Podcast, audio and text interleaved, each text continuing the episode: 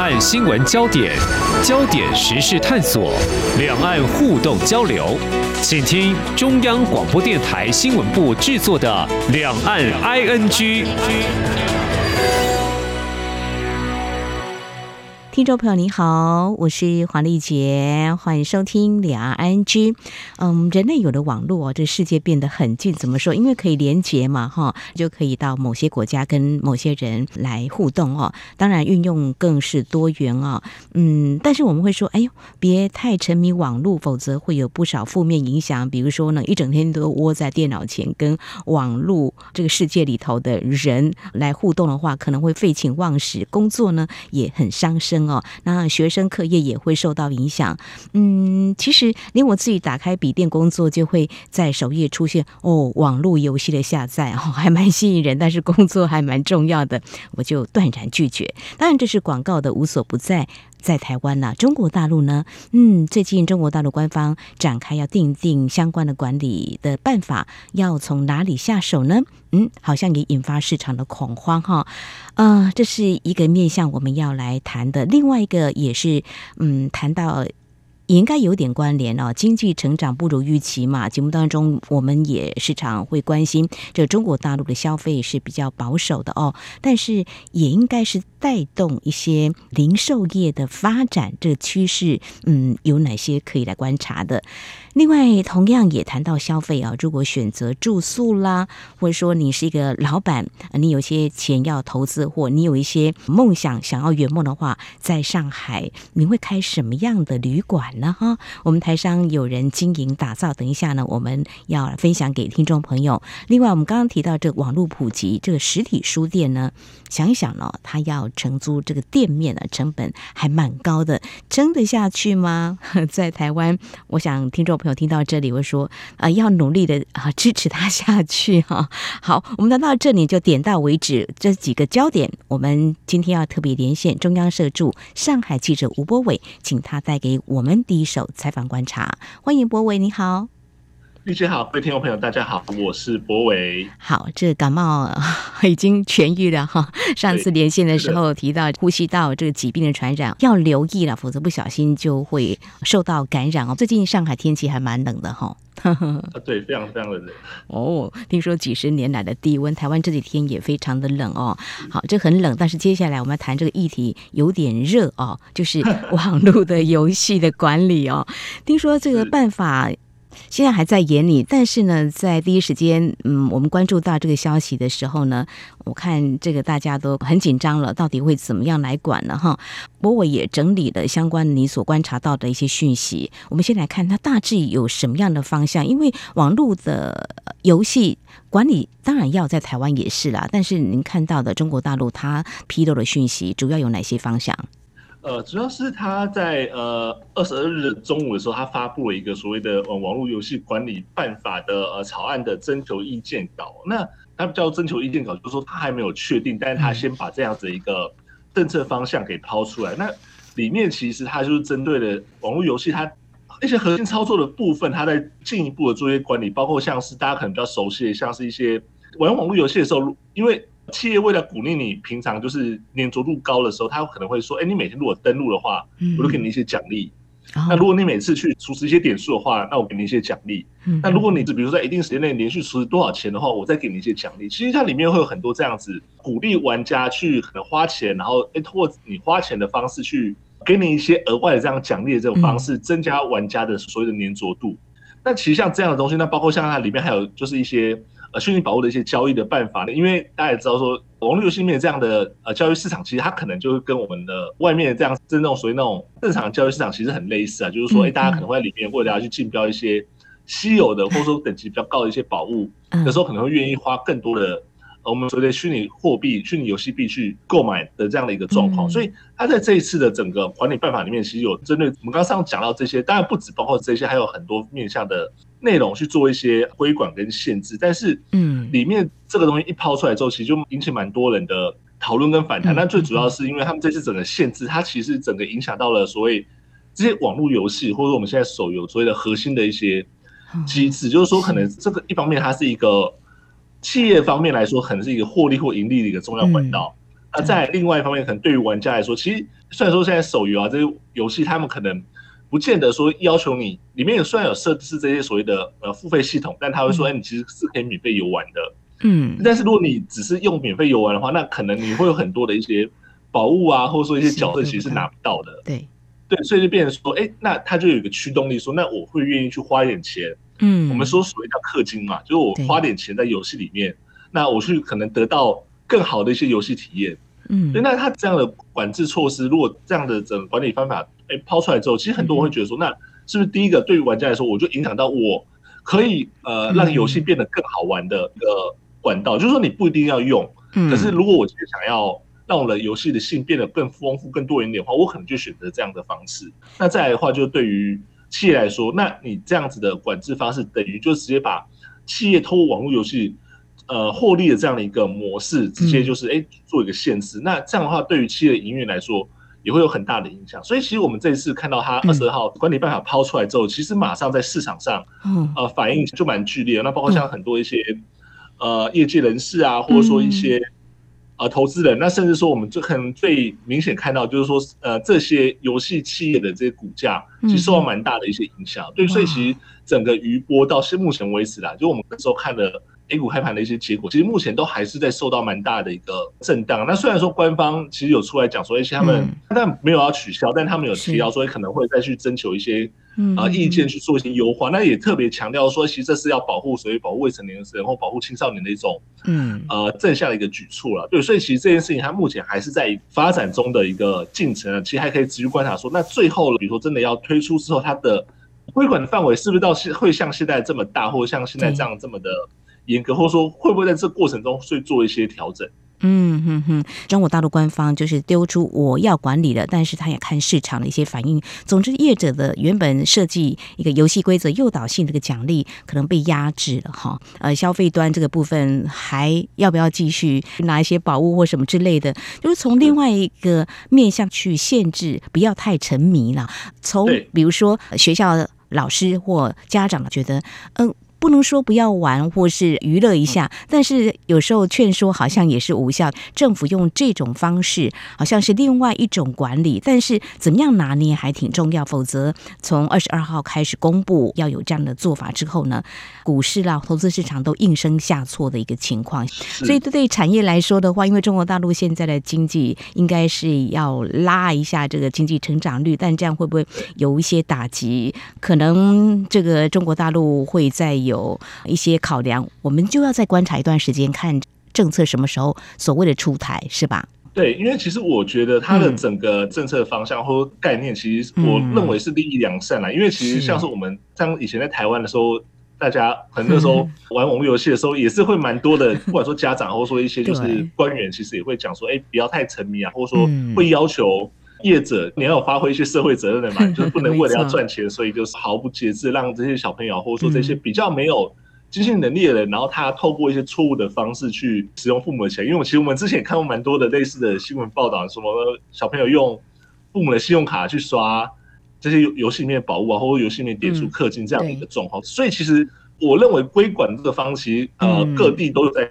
规管，那只是说规管的手段。然后你要怎么去跟社会沟通？那也就是说，对于产业的影响，其实这是要去多方面拿捏跟去平衡的啦。就其实以我自己来说，我自己玩网络游戏的时候，我是偶尔也会想说，那我要就是花点钱，就是让我游戏体验好一点嘛。那如果我觉得，如果你是有经济能力的人，然后你在你的经济能力的许可的范围里面去做这样的事，我觉得其实这就是一种很正常娱乐消费。可是问题是，可能有一些。你没有经济能力的，然后你会为了要去达成这样某一些的目的，然后使用了一些超过你的能力所及的这样范围，特别说是可能未成年人，这样会造成一些可能一些影响的这样的话，那要怎么去规管？其实我觉得这都是各地的政府都会有考虑过这样的事情，那只是说方向是怎么样，手段是怎么样，以及说它对于后续的影响怎么样，会不会这样规管下去之后，可能呃玩游戏的人就变少啦，或者说整个对于呃企业这样盈利的。获利的利润就变少，那这样会不会后续再影响到可能产业甚至整个经济环境？我觉得这都是值得去观察的。没有错，很重要。我们成年人可以去自我管理，这能力稍微强一点。但是这个如果习惯在很小时候没有呃养成好的习惯，这个可能有时候真的是会沉迷而无法自拔哦。所以这个政府应该怎么样来做管理哈？专家学者也都会呼吁，可能要多管齐下，否则刚才博伟你有提到，我们如果从产业面来看哦，嗯，当然我们看到这中国大陆官方也有发布相关的一些数据哦，今年中国游戏市场实际销售。收入达到人民币三千零二十九亿六千四百多万，哇，还成长了三百七十亿八千万元哈，呃，这个数字是蛮让业者，我想说是不是还继续冲高哈？因为如果再看到这样的官方数据统计，中国大陆今年游戏用户规模达到六亿六千八百万人，所以这个商机呢，呃，是可以再开拓，但是现在一管理下去，后续我们就要看，嗯，这样的影响有多大哈？是不是？成为双面刃。好，这是在节目一刚开始先谈到这个议题。稍后呢，节目后半阶段我们要来谈的是有关消费降级这个部分。哈，有个新的趋势，我们也可以来观察。请博伟等一下来告诉我们。今天的新闻就是明天的历史，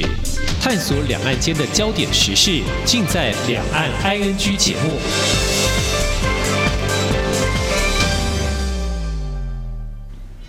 Feel 出感动，让爱飞翔，带您认识台湾文化之美。RTI。这里是中央广播电台听众朋友继续收听的节目《两岸 ING》，我们节目持续连线人在上海的中央社驻上海记者吴波伟。那么接下来呢，我们要谈的是消费这个部分哈。节目当中谈的不少，那由于这个消费疲弱，比较便宜的价格商品当然就会获得青睐，因为人的生活哈总是少不了要吃的、用的都要。但是不是市场会有这样的氛围呢？呃，最近我一位同事。是刚从上海回来，他是短期的度假旅游，他就跟我分享说：“诶，短期待在上海也是感受到这个他们消费都缩手。那这种情况之下，还是有些消费啊，虽然是这个数据告诉我们是消费疲弱哦，那店家有没有？”出手来紧抓这样的趋势呢？之前在节目当中，呃，我也告诉听众朋友，好像有个叫拼多多的平台，反而是这个业绩是成长的哈。那这一两年下来，是不是也是赚翻了呢？倒是呃，博伟要告诉我们，就是说，好像这个零售店这个部分的话，是可以观察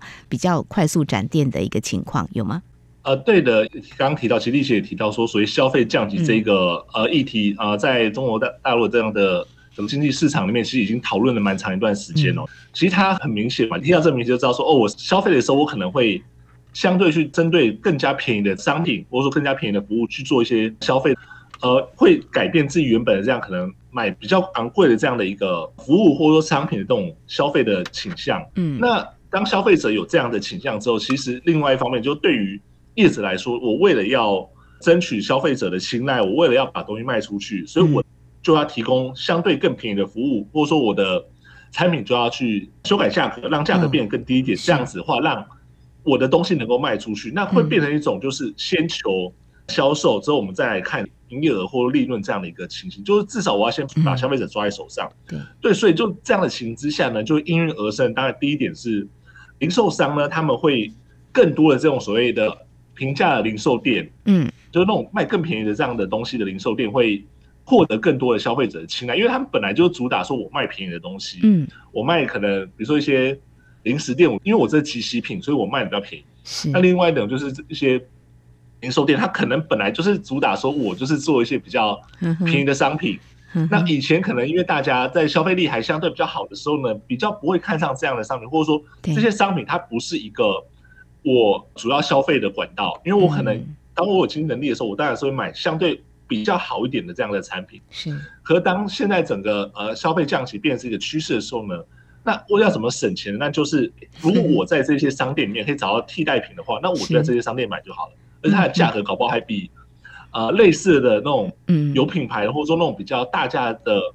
企业提供的产品来说还要更便宜，而且可能便宜很多，变成一种消费的一种倾向。嗯，这个情况的话，有没有可能会有通货紧缩的这样子的疑虑？可能更明显，更让外界忧心，可能是一个过渡期吧。对，因为我们在讲过去这几个月啦，就大家都在讲说，哎、嗯，中国好像陷入一个呃通货紧缩一个状况，因为他们的呃 CPI 的数字一直都表现的不是理想啊，大概之前可能还有一点多，那现在基本上都是在零上下，甚至有负成长这样的一个情形嘛，嗯、所以就是说。为什么通货紧缩？因为大家不愿意花钱啊，不愿意把钱呃抛到市场上面来嘛。那为了要鼓励大家花钱，呃，这些所谓的廉价品牌，我们甚至不止说这些零售商，可能餐饮业他们为了要鼓励大家来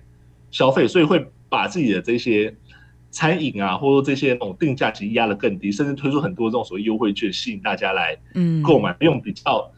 呃，便宜的价格去取得这样的服务，对，但是这样子虽然说短时间内看起来好像是，哎，大家会愿意把钱拿出来，或者说去购买这些服务，可问题是钱并没有真正呃在市场上活络，因为大家会消费的原因是因为你这东西便宜，不是说我需要这个东西。它的整个概念其实是会说，哎，我可能只是解决当下的这些问题，可是我并没有让整个市场去活络起来。所以其实我们也看到了说，哎，有一些学者也警告说，那如果这样的话，整个消费市场可能会进入一个。恶性循环，因为当企业没办法获利的时候，他们就会倾向去削减呃，可能包括劳动力成本啊，或者说一些生产成本。对。那当这些成本呃被压缩的时候，其实一方面就是会影响到在这个职场里面的这些劳工的可能呃获利啊，或者说薪资。嗯。那当他们的薪资呃下降之后，那他们就更不可能更不愿意去花钱去去买东西。对。那他们不愿意花钱买东西的时候，又可能会去说，那我就再去买更便宜的替代品。嗯。就是它会陷入一个比较。大家会说一个恶性循环，那可能如果这样的情形并没有改善，就是说如果政策并没有很好去引导这些资金，呃，慢慢的回到了疫情之前的这样的正常的消费模式的话，嗯，那它可能就会有面临到比较大的一些所谓通货紧缩的压力。嗯哼，好，这是中国大陆有可能会这样的情况，大家消费缩手，最主要是。要有这工作机会了哈。那台湾其实倒是跟很多国家一样，都是一个呃通膨，小小的通膨还是可以接受的哈。那明年军公教就要调薪了百分之四，这也是因应通膨哈。好，这里是中央广播电台听众朋友继续收听的节目《两岸居》，我们连线人在上海的中央社驻上海记者吴波伟。那接下来我们。要跟博伟来谈的是，诶，我们的台商在中国大陆经营有很多的可能哈。您最近特别走访了一个。台商他所经营的一个旅馆吧，诶，我觉得上海就是它很有现代感呐，哈。但是即使你有机会去走一走的话呢，博伟比较有时间去走，我是呃难得有机会去看，有会看他们的文创的一些市集了哈。觉得上海就是一个还蛮迷人的城市，就是说呃现代感当中还有点类似中国式女优雅的气质哈。那在这个历史感当中，应该有一些。嗯，建筑物，如果你花点这个巧思来装点的话，应该还可以打造个还不错的欢迎人家去入住的地方。接下来就是，柏纬要告诉我们一个台商，他选择了在一个很老旧的一个纺织厂，他把它变身成旅馆。柏纬来分享一下我们这个台商的一些想法。呃，对，因为我们其实这次看到这个台商的案例，它是在上海的七宝的这个地方哦。那他们其实是呃算是台商第二代啦。那他做纺织，呃，他们那边是有买呃十几间的呃算是闲置下来的呃工厂，因为他们后来的整个生产基地转移，二代的台商接班之后，他其实就有意识的去想要把这个地方做一些改造，因为觉得说，哎，那边东西闲置下来。呃，如果你去把它推倒或什么之类，又觉得说那个地方其实比较像那种 K K 处，哎，毕竟就是爸爸那一辈留下来的东西。那如果你直接把它拆掉的话，又觉得很可惜。嗯，对，所以其实我们看到这个台商，他的呃想法就是说把那边做成一个呃文创园区。之前跟他聊的时候，他说其实他为什么会有这个想法，是因为他啊、呃、在台湾的时候其实很喜欢逛，呃、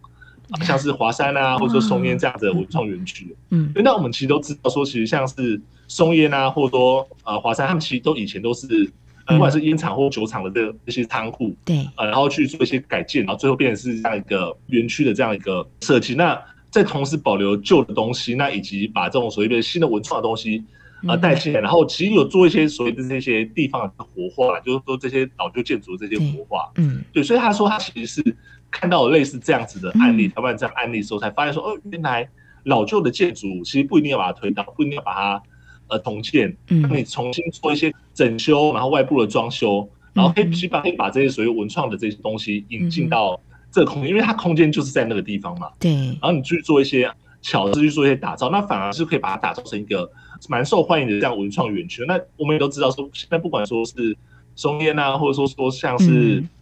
呃华山，其实每个周末或者说其实它的的艺文活动其实非常非常的多，那有很多展览其实都办在这个地方。那所以他就是通过这样的想法之后，他就把这个地方打造成文创园区。之后呢，他最近就再把其中启动的荒废的厂房，然后打造成就是旅馆的品牌啊，就是说让大家可以住在他们的以前那种老旧的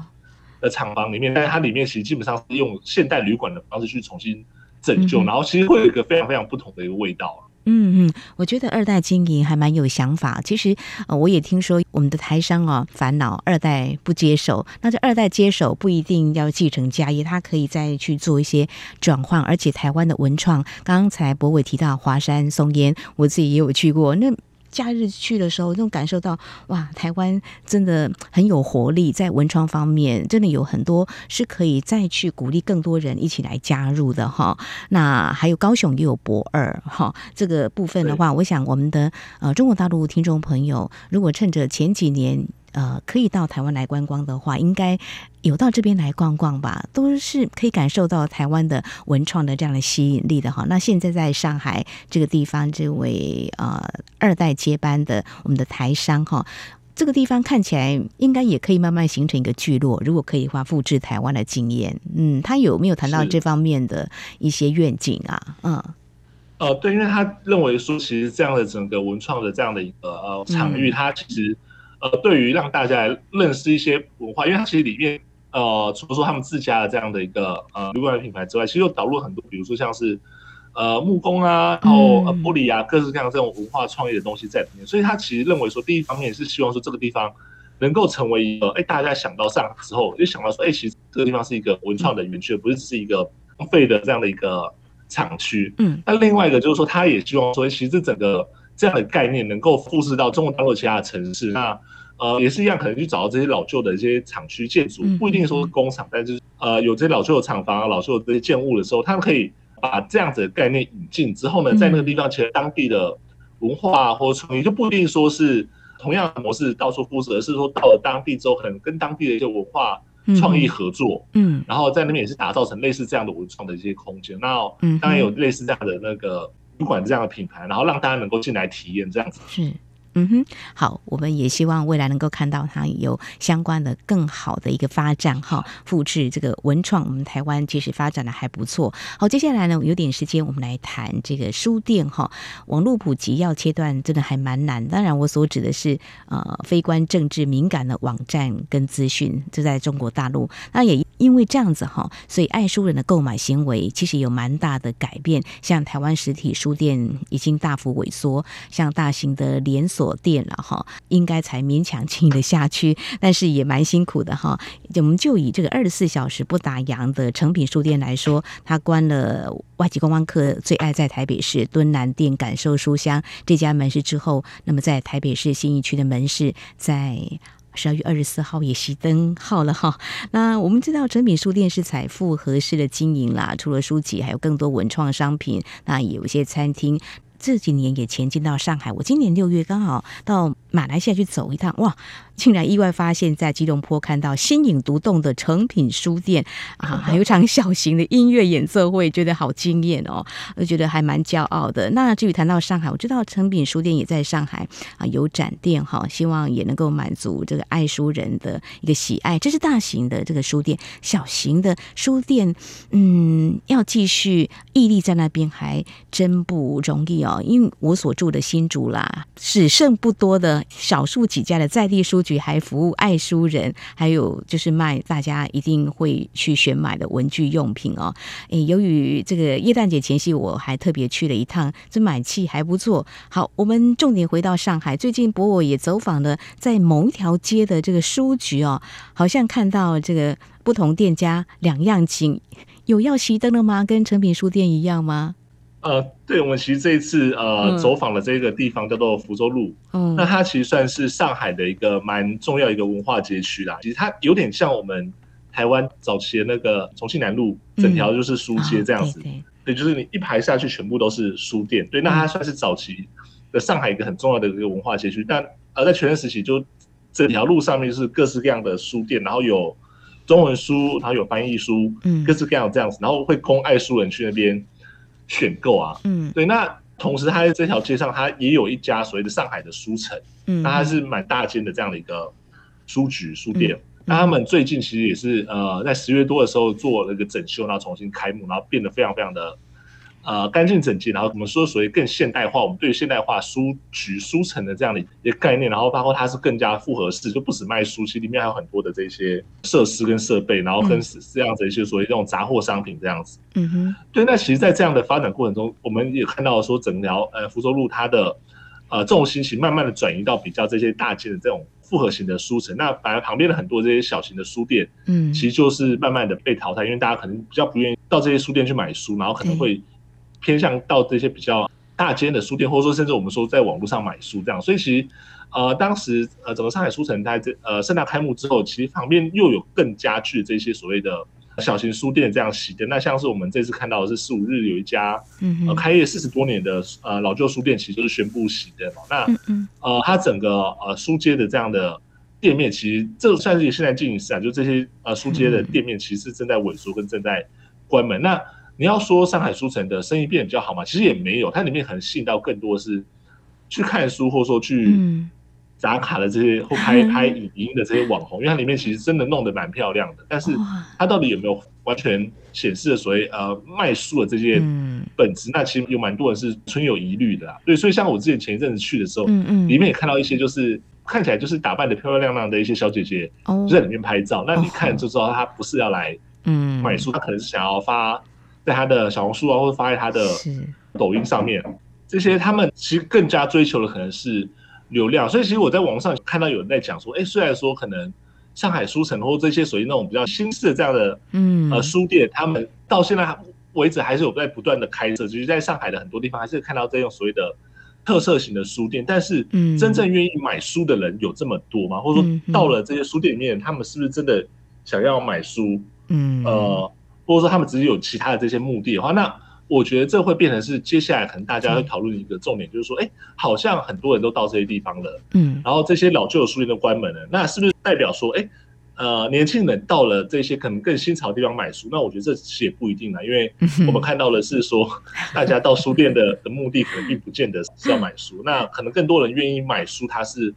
呃，在网络上买，像是我自己，我自己现在基本上也不太买实体书，就偶尔